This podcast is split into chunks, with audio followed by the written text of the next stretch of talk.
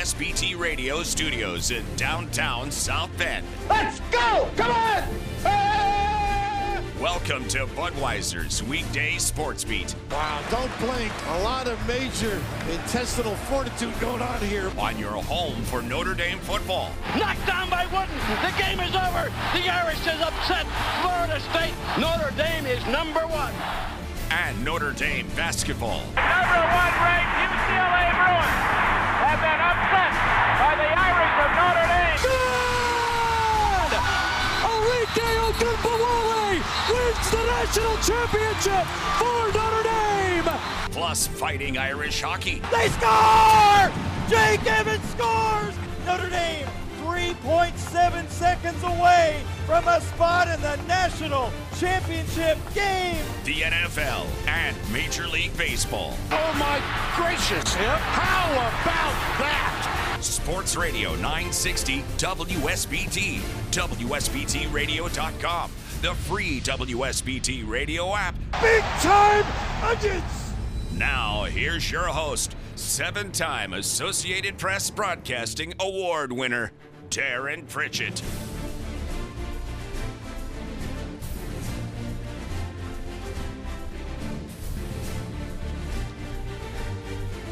Hi, everyone. Welcome to Sports Beat on Sports Radio 960 WSBT, a live stream at WSBTRadio.com. Also on our free WSBT radio app, where you can also listen to this program on demand. The Twitch app has a video feed of the program going right now. Just go to Twitch and search Sports Radio 960 WSBT.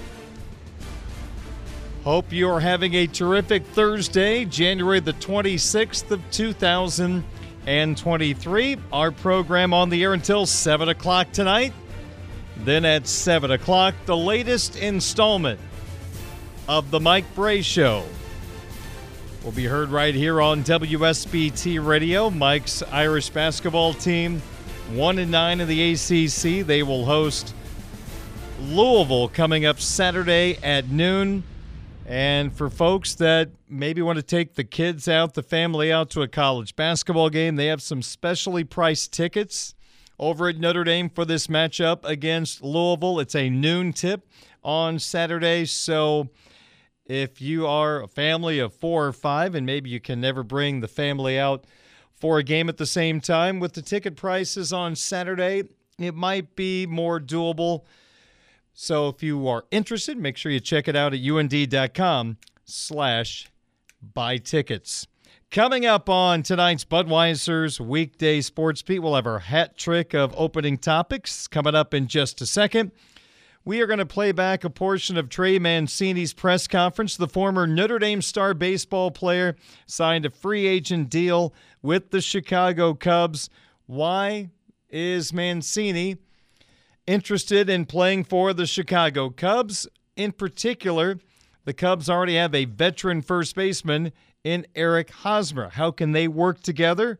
Also, Mancini on if the brain trust of the Chicago Cubs laid out the Cubs' plan for the next couple of years, and also what it was like to be traded from the Orioles to the Astros at the deadline last year. And of course, he ended up being on a world championship Houston Astro baseball team, now going to a Chicago Cub organization in a much different place than the team he departed, the Houston Astros. So you will hear from the former Notre Dame star coming up in just a little bit. We've got our Twitter question of the day to get to. Also, coming up in the six o'clock hour, we will check out some of the ACC basketball numbers that have led to, at this point in the proceedings, seven teams would get bids right now, according to Joe Lunardi of ESPN in his bracketology for the NCAA tournament. You take a look at some of the numbers. You know, the ACC is down once again this year. They would get seven in. The defending ACC champion would not be one of them. And you take a look across the board, you would have a three seed from the ACC, and the next closest would be a five seed. So we'll talk some ACC bracketology in the six o'clock hour. You'll hear from Fighting Irish head coach Jeff Jackson. The Irish are going to take on the Wisconsin Badgers at the Compton tomorrow night and Saturday. And you'll hear from Coach Jackson talking about his goaltender Ryan Bischel, who made 94 saves last weekend at Penn State. He now has accumulated the most saves in the country. He is number five in the country in save percentage. He has started every game for the Irish this season. So, Coach Jackson on Ryan Bischel. And also, Coach Jackson offers some thoughts on Mike Brey leaving his post as Notre Dame basketball coach after 23 years. Coach Jackson has been with the Irish for 18 years, so he reminisces on a couple of the phone calls he's had with Mike Brey, including one recently, and also kind of a little thought on his future, too. So we'll get to that coming up in the six o'clock hour. We also have in the My Five question of the day my Big Ten men's basketball power rankings going into tonight's action. And we'll wrap up the program with a little sports wagering sizzler conversation here on the program right before the Mike Brey Show at 7 o'clock on Sports Radio 960 WSBT.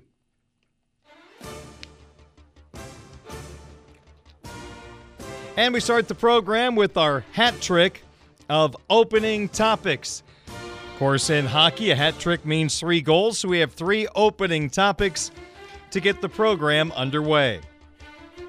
The last couple of days, I've included in our opening topics a look at college football schedules for 2023 featuring what I would consider a playoff contender.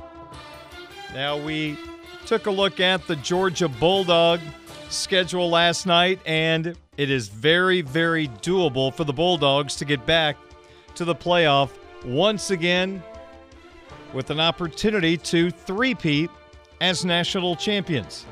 So tonight, we will take a look at what could be their stiffest competition from the Southeastern Conference, Nick Saban's Alabama Crimson Tide. Here's a look at the schedule this year for the Tide. I'll say this last year, there were several bumps in the road that could happen and occurred. They had a very difficult road schedule last year. You might recall they had to go to Texas in the non conference season. They played at LSU. They also had to go to Ole Miss. They had to go to Tennessee. Tennessee and LSU, they lost on the final play of the game, costing them a spot in the college football playoff, despite the fact I would argue Alabama was one of the four best teams in the country last year, but they lost two games, didn't have the resume. They were at home while the playoff was going on. They actually won the Sugar Bowl in convincing fashion over Kansas State, the same Kansas State team that beat TCU in the Big 12 title game, the same TCU team that, well, they lost by a few points in the title game to Georgia. Alabama was really good, but they lost twice and they had to watch the playoff from their couches. So, can the Tide get back? Of course, Bryce Young, their quarterback, Will Anderson, their edge rusher, going to the NFL draft, but we all know Alabama doesn't rebuild they reload. Keon Keeley, the former Notre Dame edge rusher commit, who decommitted, he ended up at Alabama, and you would imagine he would be a guy that'll be on the field quite a bit for the Tide this year. So, the Tide's path to the playoff is it difficult? Let's go through it. September 2nd, they open with a non conference home game against Middle Tennessee. A good warm up for the next game, September 9th, when they take on the Texas Longhorns. Ewers or Manning at starting quarterback for Texas. I would assume Ewers, but Manning probably won't be sitting for that long, in particular if Quinn struggles. Alabama then hits the road for a non conference game. That does not happen very often under Nick Saban. The Crimson Tide, September 16th, will play at South Florida, going through a coaching change. Then Southeastern Conference play starts for the Crimson Tide September 23rd Alabama's old friend Lane Kiffin will bring the Rebels of Ole Miss to Tuscaloosa. Then September 30th, Alabama at Mississippi State. Of course, Mike Leach passing away. Mississippi State has a new head coach this year. I think it's their defensive coordinator, if I'm not mistaken. So we'll see what Mississippi State looks like on offense this year. As we look at the Alabama Crimson Tide football schedule for 2023, a place where they lost two years ago on a last second field goal. Seems to be a trend. When they lose, it's at the gun. Bama goes to College Station October 7th to visit Texas A&M. How many of those freshmen they picked up with a lot of NIL money are going to be around for that matchup? Then October 14th, it is Alabama hosting Arkansas.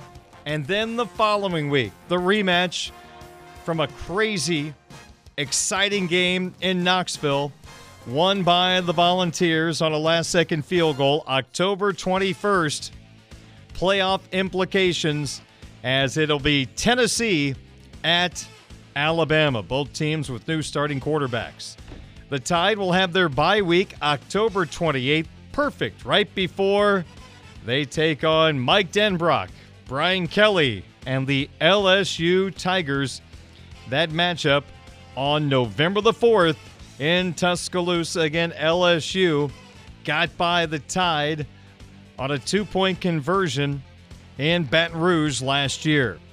The final three games of the year for Nick Saban's Crimson Tide, they will go to Kentucky on November the 11th. Then you've got a non conference layup against Chattanooga on November 18th, and that leads into the latest installment of the Iron Bowl as Alabama will go to Auburn. So the key games on the Alabama schedule that home non conference game against Texas, September 23rd, home against Ole Miss.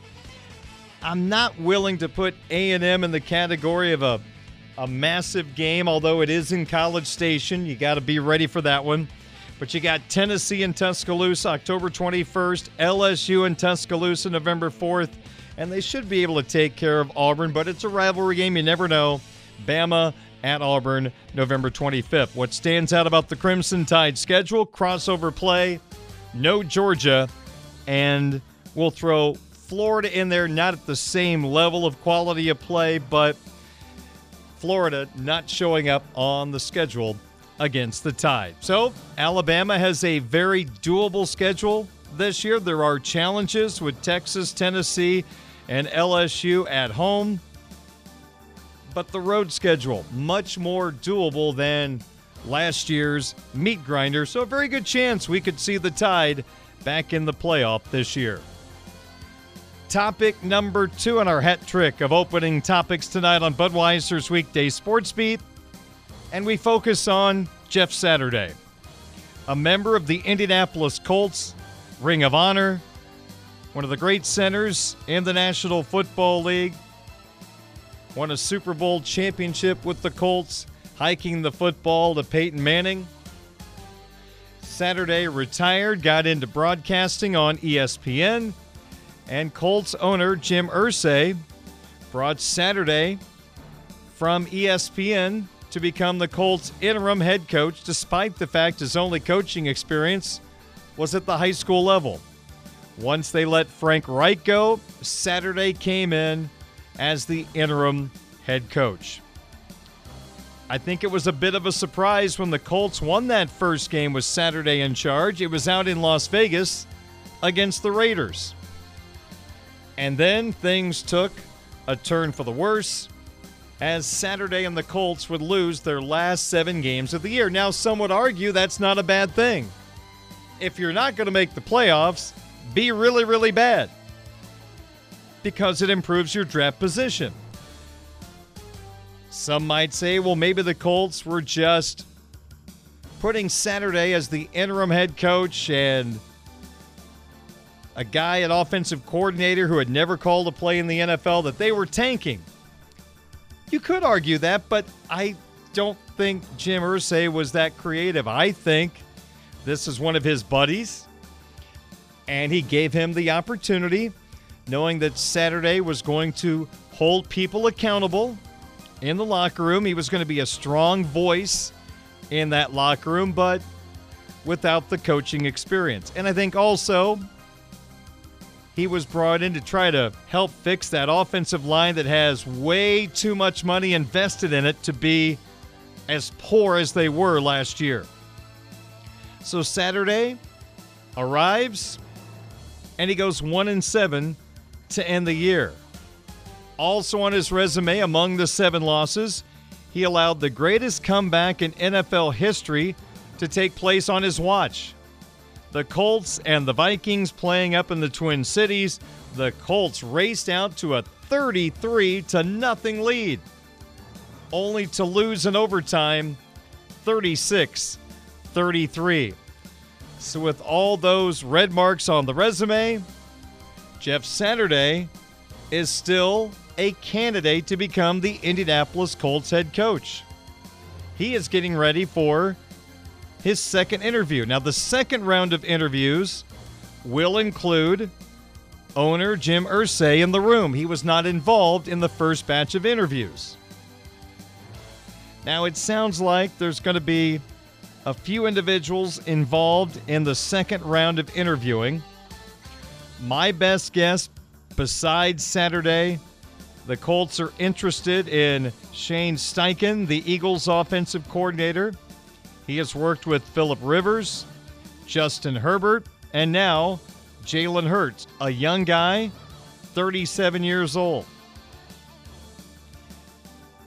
If you're going to bring in a young quarterback with what is right now the fourth overall pick, my suggestion is bring in a guy that has experience in developing quarterbacks. Steichen falls into that category. Or you could go a different direction. You could bring in a strong defensive mind and maybe have the offensive coordinator, quarterback coach be that groomer.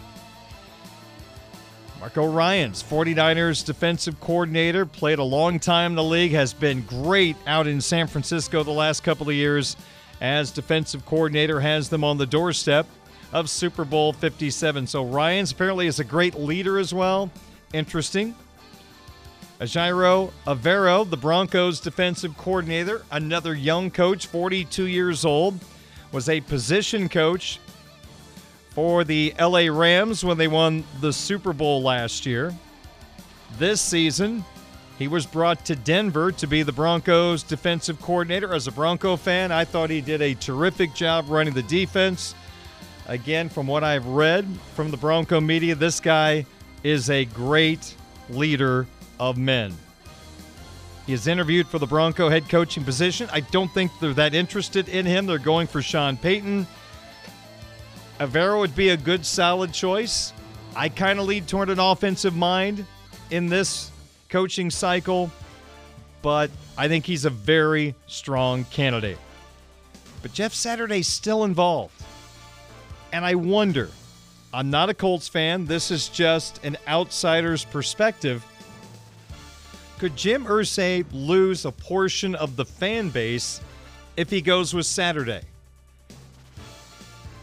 When you think about what it takes to be a head coach, and these head coaches work their way up the ladder as position coaches or coordinators to become the head coach, Saturday bypassed all that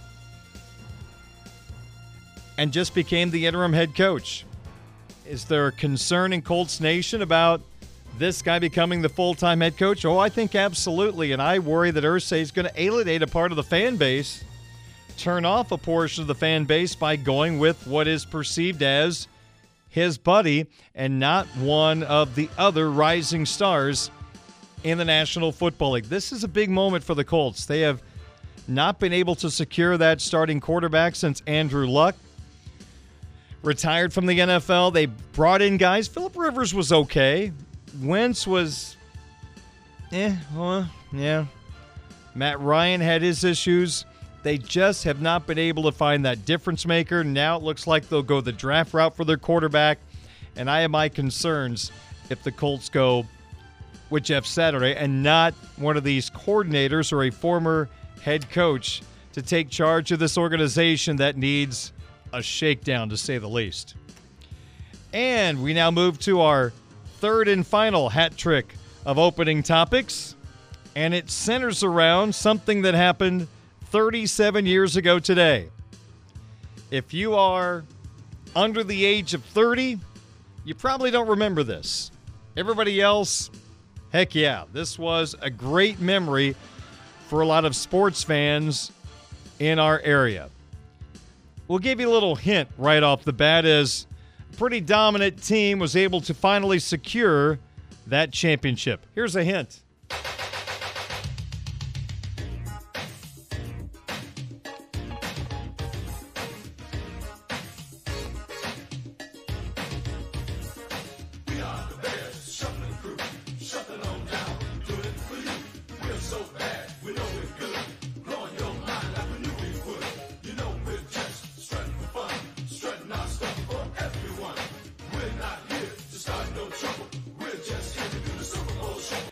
Yeah, the Chicago Bears were not afraid to be boisterous, cocky. They put together that song before their Super Bowl run concluded. The Super Bowl Shuffle was a big craze back in 1985 as the Bears had so many interesting personalities.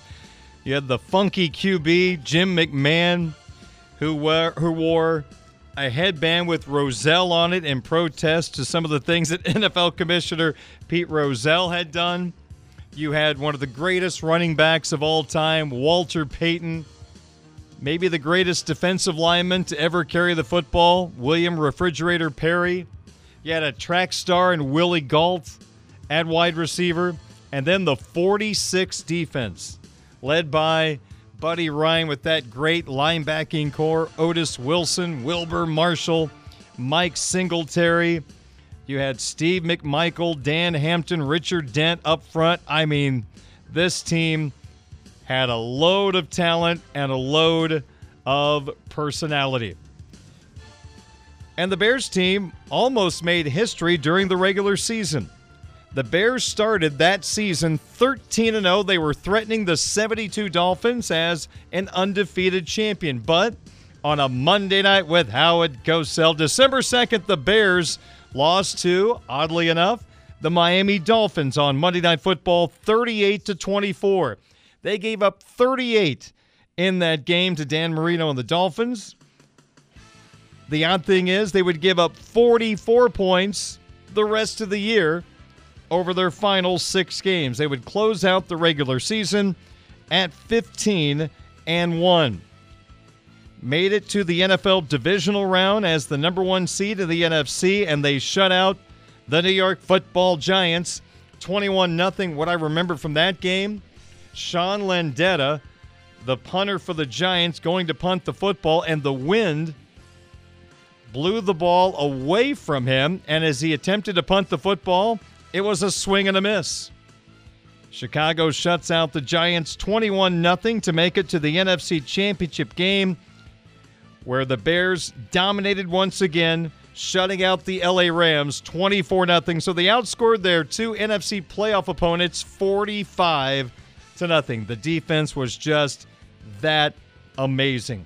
They made it to Super Bowl 20 the New England Patriots. Kind of a surprise coming out of the AFC that year.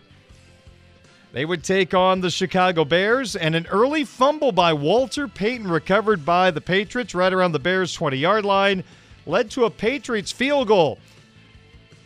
The New England States were going wild. They were tasting a Super Bowl victory. They had a 3 0 lead on the Bears in the first quarter, and that's when the fun pretty much ended for the folks from Foxborough. This is how it sounded Super Bowl 20 on NBC on this date in 1986 with Dick Enberg on the call.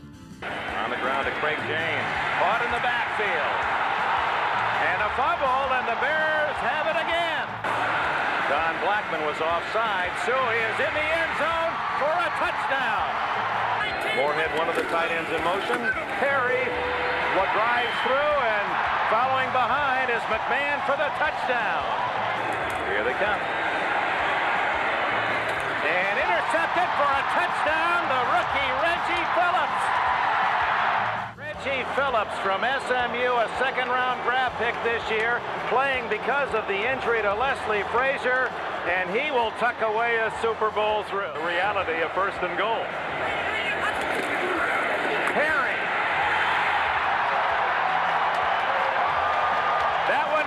Registered 3.8.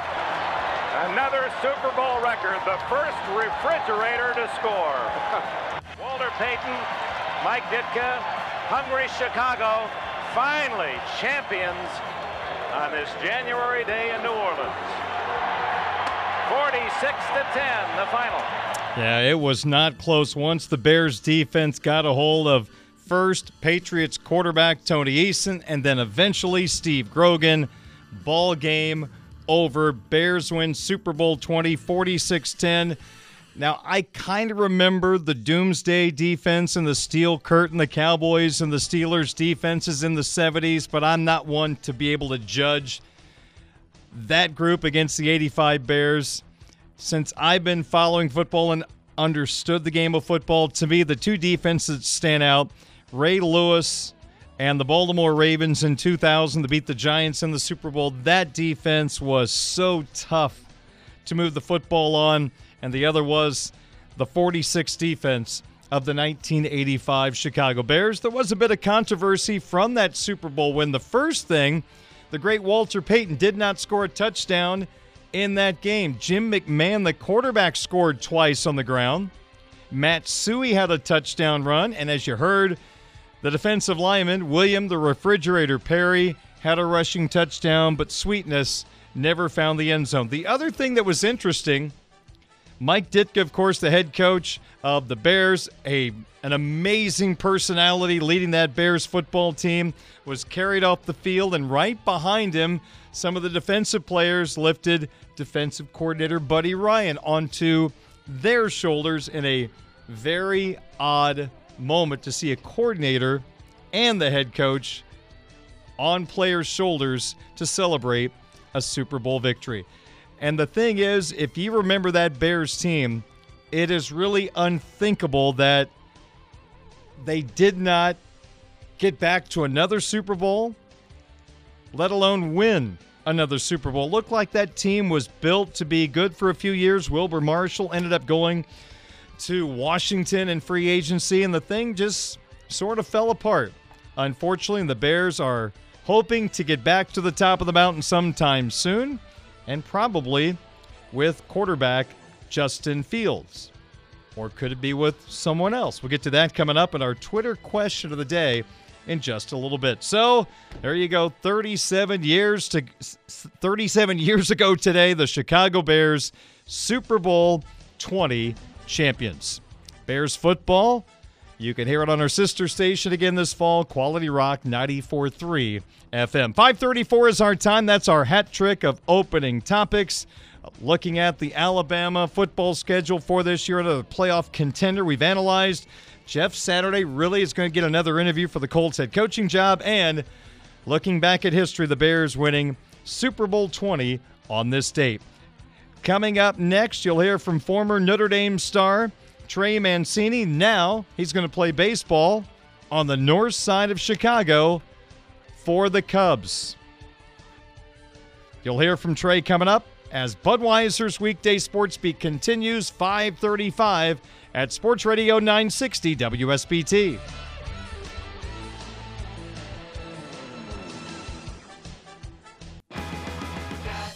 Can listen to Budweiser's weekday sports beat live or on demand with our free WSBT radio app. Just search WSBT Radio in the App Store and Google Play.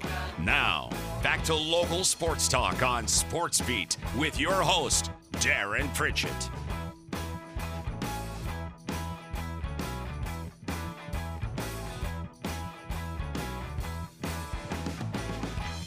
20 minutes in front of 6 o'clock. Hour number one of Budweiser's weekday sports beat continues on 960 AM WSBT.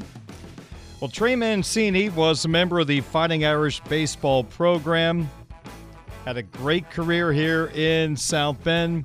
Eventually drafted by the Baltimore Orioles, and Trey moved on to professional baseball after three years of playing here in South Bend. He made it to the majors at the age of 24, played five games in 2016 with the Baltimore Orioles, and eventually became a full time major league player in 2017. With free agency looming last year, Mancini was traded by the Baltimore Orioles despite the fact they were a fringe wild card contender in the American League. They moved him to the Houston Astros for the final 51 games of the Astros regular season.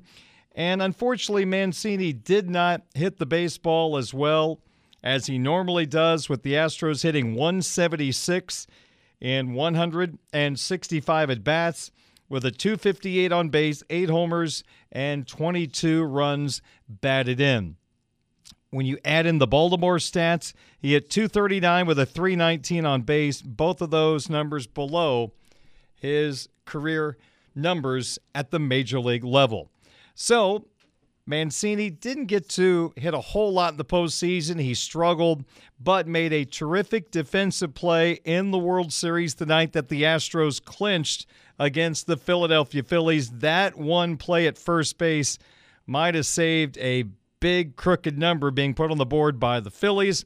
That play was a turning point as the Phillies were shut down by Mancini and Trey and the Astros went on to win the 2022 World Series. So Trey has a very nice World Series ring and a pretty nice postseason share for being on the world champion Houston Astros. And for the first time this year, Mancini had the opportunity to choose where he was going to play his baseball because he had reached the point of free agency and Mancini had to wait a little while, but eventually worked out a two year deal with the Chicago Cubs. So Mancini will play his age 31 and likely 32 seasons on the north side of Chicago. So Trey Mancini meeting the Chicago Cubs media was asked what was it about the Chicago Cubs that interested him and eventually made him want to sign with the Northsiders. Yeah, the, the Cubs were a team the whole time that we thought would be a great fit for me. Um, you know, I have a lot of Midwest roots um, and, and went to college nearby. And, um, you know, in the team too, it's, it just seemed like a great fit, a team, um, you know, where I could move around in, in the different positions I played in my career, whether it be first, outfield, DH. Um, you know, I'm always, always down for any of them. Um, you know, good to play wherever they want me. So, um, you know, I thought the team, team would be a great fit. And with the moves that that that we've made this offseason, um, you know, it's a really exciting team to play for moving forward. I would imagine had Mancini hit a little better last year, the number of teams interested in him would have been a few more. But late in the process, the Cubs were looking for another bat, an individual that brings a little versatility, and Mancini does bring that. Trey can play first base, he can play left field, right field, and we are going into the second year of the DH in the National League. So that's a really good fit for Mancini as well. And I think the two year deal makes a lot of sense from a Chicago Cub standpoint, and even from the Mancini side. Trey has an opportunity to rebuild his portfolio, put up some bigger numbers, and possibly in two years have the opportunity to make a little more cash with probably it would be his last significant opportunity to hit payday at the age of 33. So it's really a chance for Mancini to rebuild his brand. Baltimore's ballpark is a little different than it was for many years. Camden Yards, they moved the fences back, so that affected his power. Going to Wrigley Field, where, let's face it, in the power alleys, you can hit some Little League home runs with that 368 power alley. Very difficult down the lines, but in the alleys, he can really do some good damage for the Cubs. And I think the Cubs are at a point right now, they are starting the upward trend coming out of all the trades they made, getting rid of Anthony Rizzo, Kris Bryant, Javier Baez. They let Willson Contreras leave in free agency. They are now starting that upward trend. I'm not convinced they're a playoff contender this year. With the weakness of the NL Central, I'm not going to count it out. The St. Louis Cardinals are the defending champion. They are not a powerhouse. They are not a team that is capable of just walking away with this division because they have some deficiencies that have not been filled by the organization. And the only way they get filled is if the players they still have on the roster pitch or play better than they did last year. Because outside of Contreras signing with St. Louis, it's kind of the same team we saw last year, with the exceptions of two guys retiring and Albert Pujols and Yadier Molina. Those are two big losses, no doubt about it. So it's not like St. Louis is going to run away. The Cubs are looking to add parts right now to make what I would call a semi push. But I think we're also in a spot where the Cubs are filling some holes on the 40 man roster with players to make them more competitive right now, but also not signing some of these guys to long term deals because of players they have confidence in that should arrive, I would imagine, next year. You probably are not going to need any veteran outfielders like a Mancini in two years when you hope your outfield might be Brennen Davis and then two guys that played for the South Bend Cubs last year, Owen Caissie and Pete Crow Armstrong. I think Davis and Crow Armstrong are definitely a part of the future of this Cub baseball team. So you really don't want some parts on your team longer than two years at this point because the Cubs feel like these prospects will be arriving, I'm imagining, in 2024 or 2025. So this is a really good fit for the Cubs. They get a veteran presence for their clubhouse. They get a good power bat that can fill the void in left, right, first, and designated hitter. Now, what's interesting is, and this is the part I want to see play out, but the Cubs have two first basemen right now on the roster that you could consider as starters Mancini and Eric Hosmer. Hosmer had an interesting year last year. He was involved in the Juan Soto deal. He was a San Diego Padre that got off to a hot start with the bat in his hand last year and then cooled off dramatically, got traded, ended up in Boston, and Boston let him go. And now Hosmer signed a $700,000 deal with the Cubs. This is a good deal for the Cubs because – he is still under contract with the Padres, and they have to pay the next three years worth $39 million. So the Cubs could sign him for the minimum and brought him into their clubhouse. Hosmer's a left handed hitting first baseman. Mancini is a right handed hitting first baseman. So you would have to imagine there could be a platoon at first base between Hosmer and Mancini. And here is how Mancini described this brand new combination at first base of himself and Hosmer. Yeah, like I said earlier, um, you know, I can play different places, either corner outfield, first base, or, or DH, and and um, you know that's that's going to be my role is moving around. Um, it'll probably depend on who's pitching on the other team. Um, you know whether or where where I'm playing is going to depend on that. So, um, and that's what Rossy told me when I talked to him on the phone. Um, and I told him, you know, I don't care where I play at all. You know, I just I like playing wherever you want me. I'm there the numbers just show Hosmer is not the same player he was winning a World Series with the Kansas City Royals in 2015. I get the reason why they got him. Cheap, $700,000 for a starting player at the major level. That's pretty good, but Hosmer's defensive numbers have eroded. He hits a lot of ground balls in today's game ball in the air. He is not that person. I will say this he will cut down on strikeouts that the Cubs had last year. If you're a Cub fan and you're tired of seeing your team strike out a lot, Hosmer will not strike out as much, but he's not going to provide you a lot of pop. So I honestly prefer Mancini over Hosmer full time, but I'm betting it's going to be more of a platoon. Also, Mancini was asked if the Cubs front office laid out anything in regard to what the Cubs' future is going to look like, or basically what their plan is?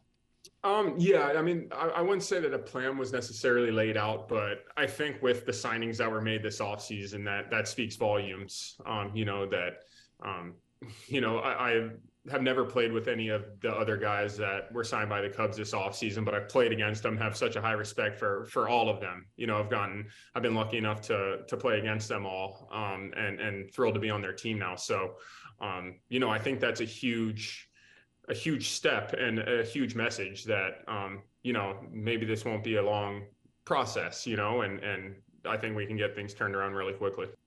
Well, we know in free agency starting pitching is really, really expensive. The good news is the Cubs have plenty of money, whether they want to claim that they're poor or not. They have the money to go out and get a guy like they did in 14, bringing Jon Lester to the Cubs, helping to change the attitude of the organization, making it a winning organization, and probably is going to be a Hall of Famer in a couple of years, and a guy that helped the Cubs win a Super Bowl, Super Bowl, a World Series championship. I would imagine the Cubs will have to go out and get a couple of starting pitchers. I'm still not sure about their minor league system. I think Justin Steele is the real deal. And Hayden, is it Wesneski? Those two guys they're counting on, but let's see what else comes through the Cubs organization over the next couple of years. Otherwise, they may have to go spend a few dollars to get some starting pitching to make them big time contenders in a very winnable NL Central. We'll play back a little bit more from Trey Mancini's press conference tomorrow, including dealing with so much adversity, the cancer diagnosis, going through the treatments, missing the 2020 season, coming back five months later for the 21 campaign.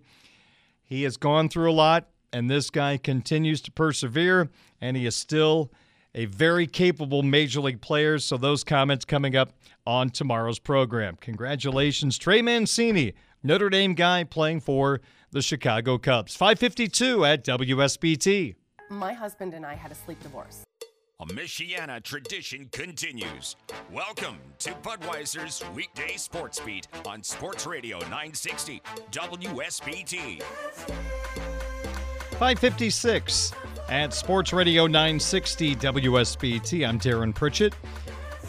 Some news from the National Football League tied into the Indianapolis Colts and their coaching search. One individual that they interviewed has taken his name out of consideration for the Colts job and every other job that he has been, I guess, discussing with teams about.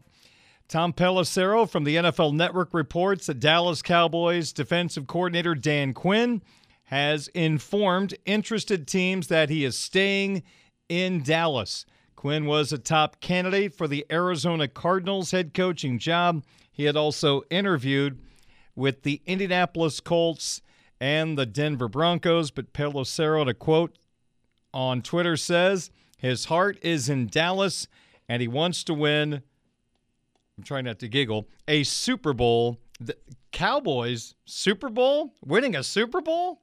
Come on.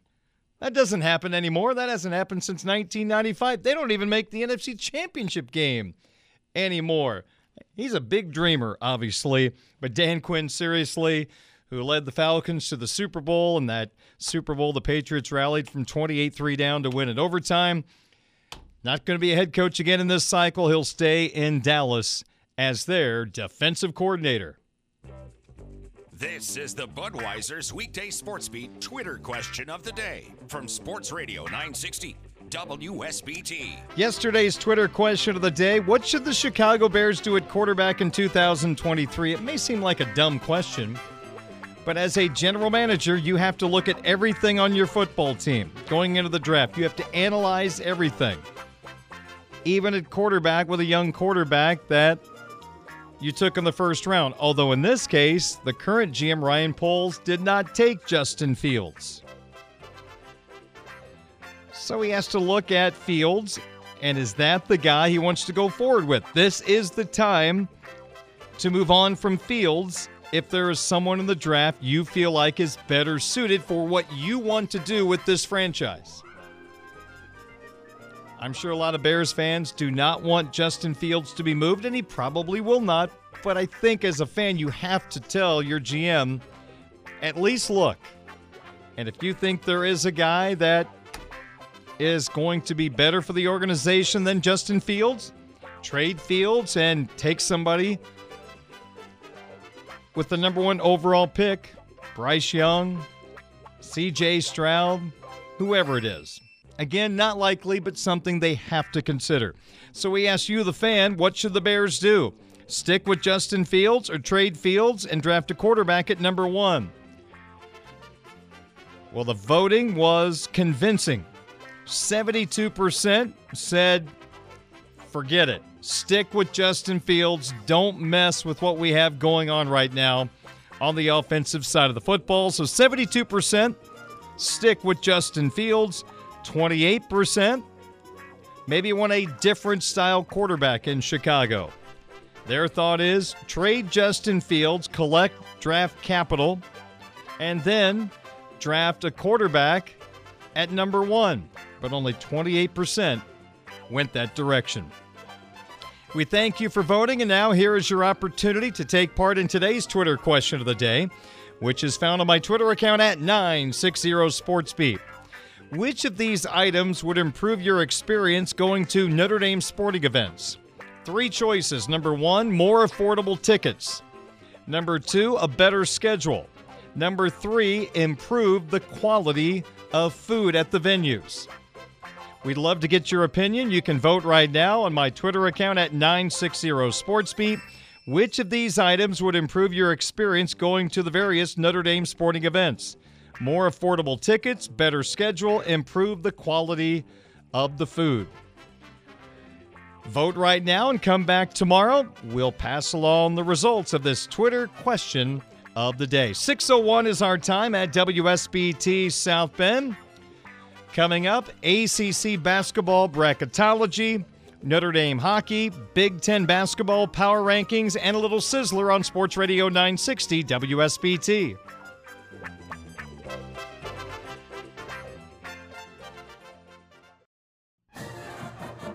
Budweiser's weekday sports beat on Sports Radio 960 WSBT. Wesley off balance shot, no good. Atkinson put back, it's good. That's it.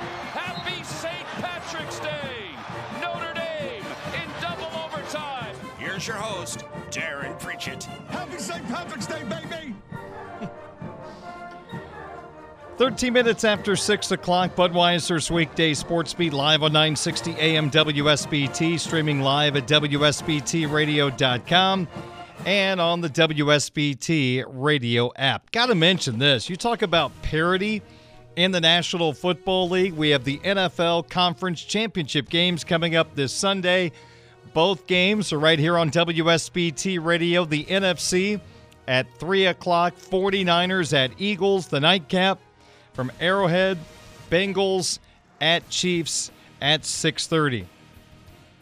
BetMGM has already come out with the four Super Bowl matchups and you have the opportunity to wager on them already. Of course, 3 of the 4 are not going to happen. But why mention the word parity in the NFL? I don't remember the last couple of years since I started following this more closely that I have ever seen the Super Bowl odds of the four possibilities being so close. In fact, they're almost identically the same a half a point difference between the four different matchups. The widest margin in terms of a point spread would be the Bengals against the Eagles the Eagles would be favored against Cincinnati by just a point and a half. The other three possibilities for Super Bowl 57 the favorite is by just one point. Kansas City and the Eagles, the Chiefs would be favored by one. The Chiefs and the 49ers, a rematch from three years ago. The Chiefs favored by one. And if it's the Bengals and the 49ers for a third time in Super Bowl history, it would be San Francisco favored by one point.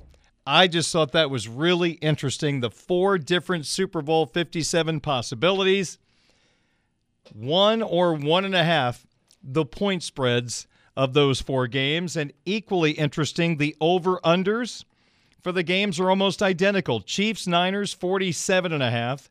Bengals 49ers 48 and a half and at 49 and a half Chiefs Eagles and Bengals Eagles. The NFL wants parity, and based on the odds put forth by Las Vegas, we should have one heck of a Super Bowl no matter the combination of teams that win this weekend.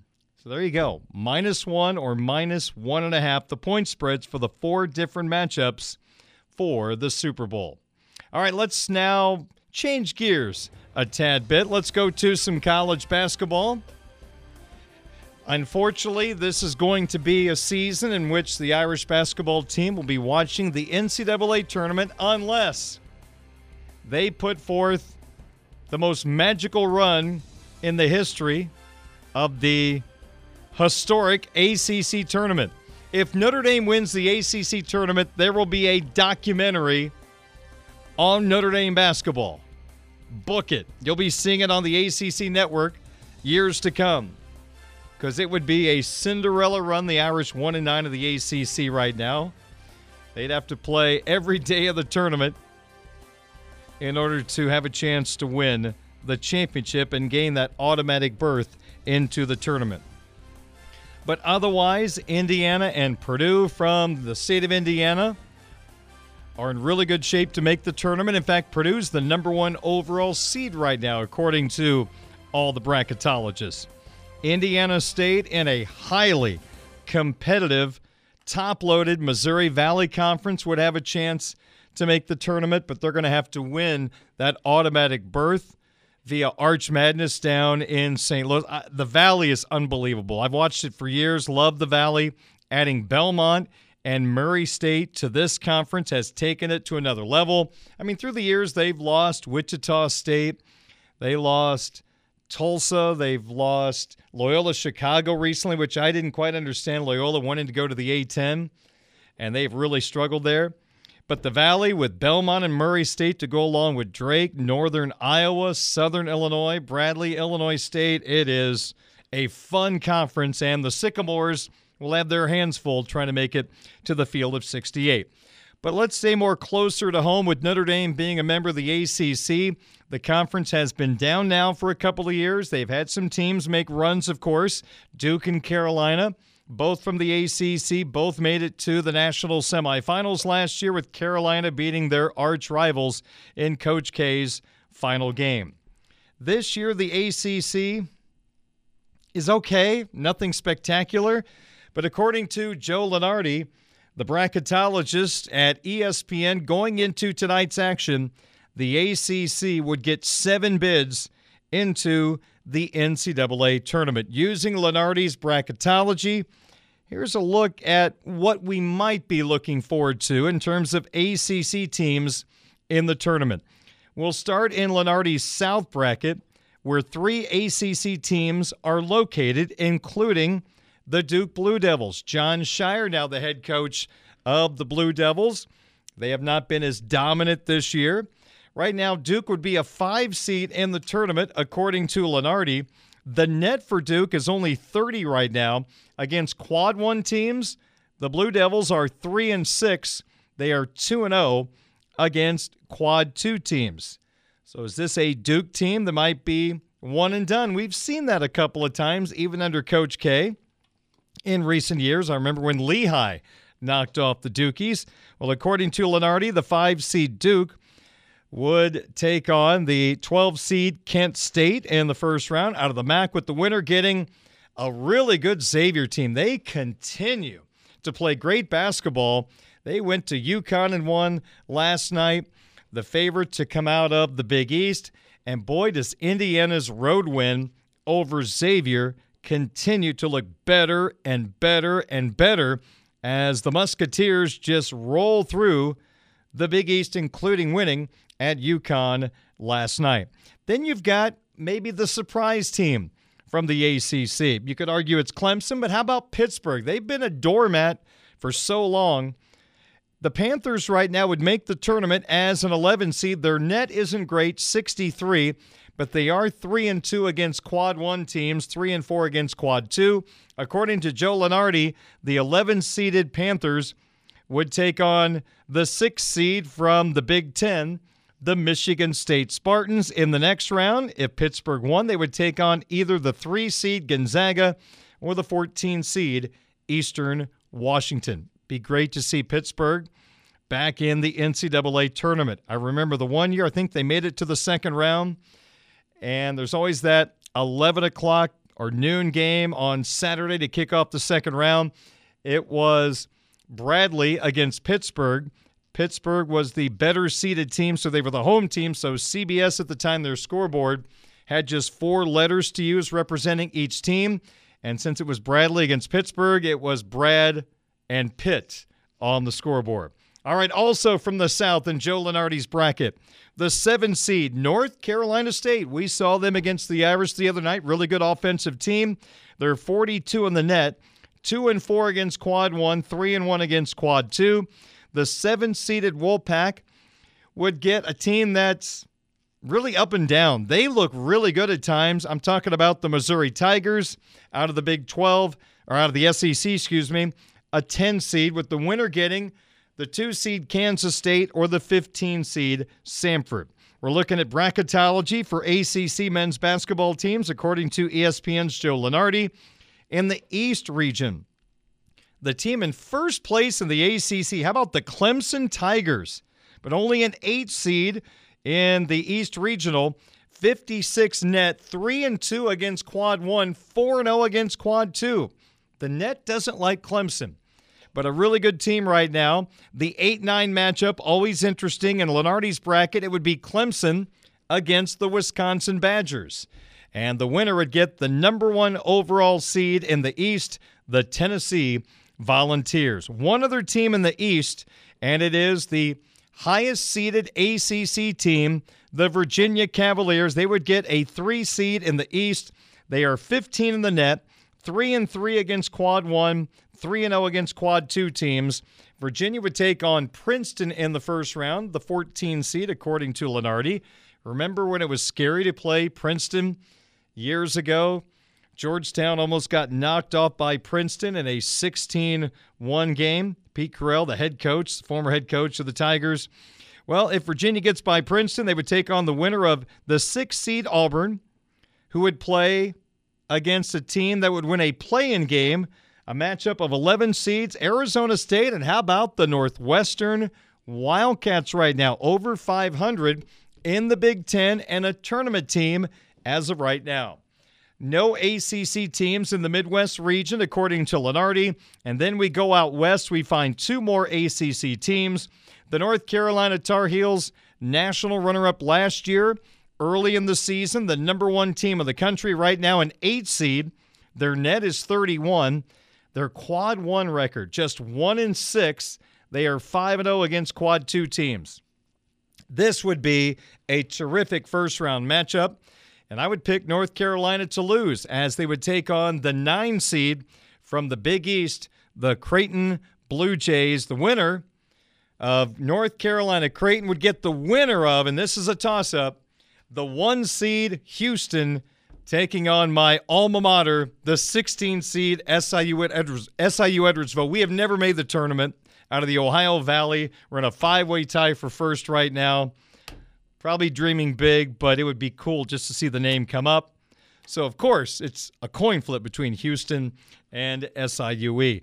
The final ACC team in the tournament, according to Lunardi, the Miami Hurricanes, a six seed in the West, 37 in the net, four and three against Quad One, one and zero against Quad Two. An interesting matchup against the 11 seed Maryland with the winner of Miami, Maryland taking on the victor of Iowa State, the three seed, and the 14 seed Colgate. So, in this hypothetical bracket by Lunardi, you've got some Big Ten ACC matchups. That tournament's going away, of course.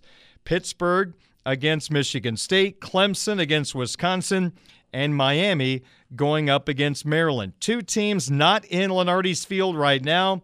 Virginia Tech, the defending ACC champion, they just beat Duke the other night at home, only their second ACC win. Their net is 52. They are 2 and 4 against quad 1, 3 and 3 against quad 2. The other contender, Wake Forest, 70 net, 2 and 5 against quad 1 teams. So according to Joe Lunardi, the ACC would get 7 bids. Duke a 5, Pittsburgh 11, NC State 7, Clemson 8, Virginia 3, Carolina 8, Miami six. The Big Ten has the most teams in the field with 10, and the Big 12, which is just loaded from top to bottom, eight teams in the field as of right now. So, who are the best teams in the Big Ten right now? I think we know who number one is. And then you've got a bunch of teams kind of scrapping for position in the top five. In the My Five question of the day, which is coming up next, I'll offer my power rankings, the top five teams in the Big Ten. We'll get to some Notre Dame hockey and sports wagering talk before the top of the hour. Mike Brey Show coming up at 7 on Sports Radio 960 WSBT leading off on Budweiser's weekday sports beat. Don't you guys go anywhere. Plan to put on a hitting display. The center fielder. That boy is good. Number nine. Nine times. Nine times. Nine times. West League champion. Adios! Walk-off home run! Eloy Jimenez! Who prefers to cheer for the birds on a bat. Adios! Goodbye, and maybe that's a winner! Here's Darin Pritchett. 633 at Sports Radio 960 WSBT. Sports be brought to you by Budweiser, the king of beers, locally distributed by United Beverage Company of South Bend. Sports fans, this Bud's for you. By the Mishawaka Education Foundation, the Food Bank of Northern Indiana. Pet Refuge, Midland Engineering Company, and Barnaby's of Mishawaka and Granger. One question, five answers. This is the My Five Questions of the Day on Sports Radio 960 WSBT. Today's My Five Question of the Day my Big Ten men's basketball power rankings. Ladies and gentlemen, this is number five. Coming in at number five, the Michigan State Spartans. Tom Izzo's team, 13 and 7, tied for fifth in the Big Ten with a record of 5 and 4. They've got a good threesome to put the ball in the bucket. Tyson Walker at 14.3 points per game. Joey Hauser does a little bit of everything 13 points and almost eight rebounds a ball game. And AJ Hoggard, 12 points and six assists a contest. They have some really good wins on their resume. They beat Kentucky 86 77. Now the Wildcats are down this year, as is Villanova. Spartans won 73 71. They beat Oregon by four in the Big Ten, a nine point win over Penn State 67 58.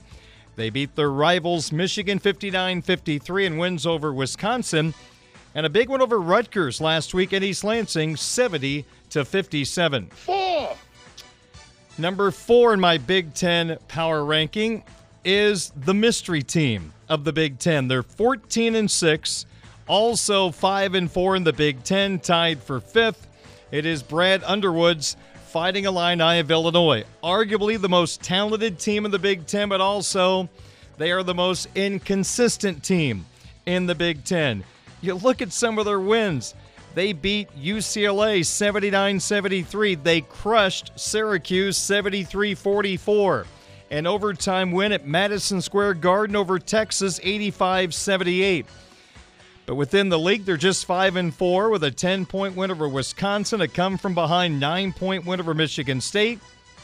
They beat Ohio State 69 60. They've lost at home to Penn State. They lost at Northwestern and got crushed on their home floor by Indiana last week. If they're going to be for real, their grad transfers are going to have to lead the way. Terrence Shannon, 18 points, 6 rebounds, 3 assists, and Michael Mayer from Baylor, 10 points, 5 rebounds, and shooting 36% from the field. When Illinois is at its best, their 6'11 do everything player Coleman Hawkins is doing his job. He gets into funks where he turns it over way too much but a stat stuffer, 9.6 rebounds, three assists a ball game. Oh, okay, okay. Uh, number three. Coming in at number three, the preseason favorite, Indiana. The Hoosiers, 14 and 6, 5 and 4 in the Big Ten. In the midst of a four game winning streak, including wins over Wisconsin, Illinois, Michigan State, and last night, they had to come from behind in the second half at Minnesota. Mm, but they got the job done behind their do everything big guy who has come into his own. wasn't great earlier in his career at Indiana. Late last year, this year has been a dominating player. How about Trayce Jackson Davis's last seven games? 24 points, 14 rebounds, four assists, four block shots a game in 36 minutes of action. This team could go to another level if their freshman guard, Jalen Hood Schifino, becomes a little more consistent. Last two games, he's 3 of 17 from the field, 0 of 6 from 3. He has not made a three pointer in four games, but still averaging 12 points, 4 rebounds, and 4 assists. Indiana has a massive win at Xavier, 81 79 and really good wins over Carolina 77 65. They blew out Wisconsin in Bloomington 63 45. A road win over Illinois 80 65, and a really nice win at home over Michigan State 82 to 69. Number two. My Big Ten power rankings number two, the Rutgers Scarlet Knights. This team plays hard, and they play terrific defense. The rack, hey, Notre Dame fans remember how tough it was to play at Rutgers when they were a part of the Big East. The Knights are 12 and 2 at home this year overall, 14 and 6, second place in the Big 10 at 6 and 3. They've got wins over Indiana, Ohio State, Penn State. They blew out Wake Forest 81 57, and the only team to beat Purdue this year was in West Lafayette by a single point. Let me validate my thought on their defense. Their scoring defense is number four in the country. They give up just 57 points per game. Clifford Omoruyi, 6'11 junior, 13 points, 10 rebounds, and two block shots per game. They're going to be a handful come March. Number one. No doubt who number one is the Purdue Boilermakers, 19 and 1, 8 and 1 of the Big Ten. They are the leaders and the number one team of the country. How about their non conference resume? Beat Marquette 75 70. Blew out Gonzaga on a neutral floor 84 66. They hammered Duke on a neutral floor 75 56 within the Big Ten. Two point win over Ohio State, one point win over Michigan State. Zach Edey, All American candidate, 21 points, 13 rebounds, two and a half blocks per game. And I love their freshman guards that Matt Painter has brought in. Fletcher Loyer from Homestead, 12 points per game. And Braden Smith, 9.9 points, 4.9 rebounds, and 4.3 assists. I just mentioned Rutgers defensively. How about Purdue? The Boilermakers, number seven in the country in points per game allowed at just 59.8%. Jon Rothstein, college basketball insider on the CBS Sports Network just a little bit ago, talked about the possibility of the Boilermakers being that number one overall seed in the NCAA tournament.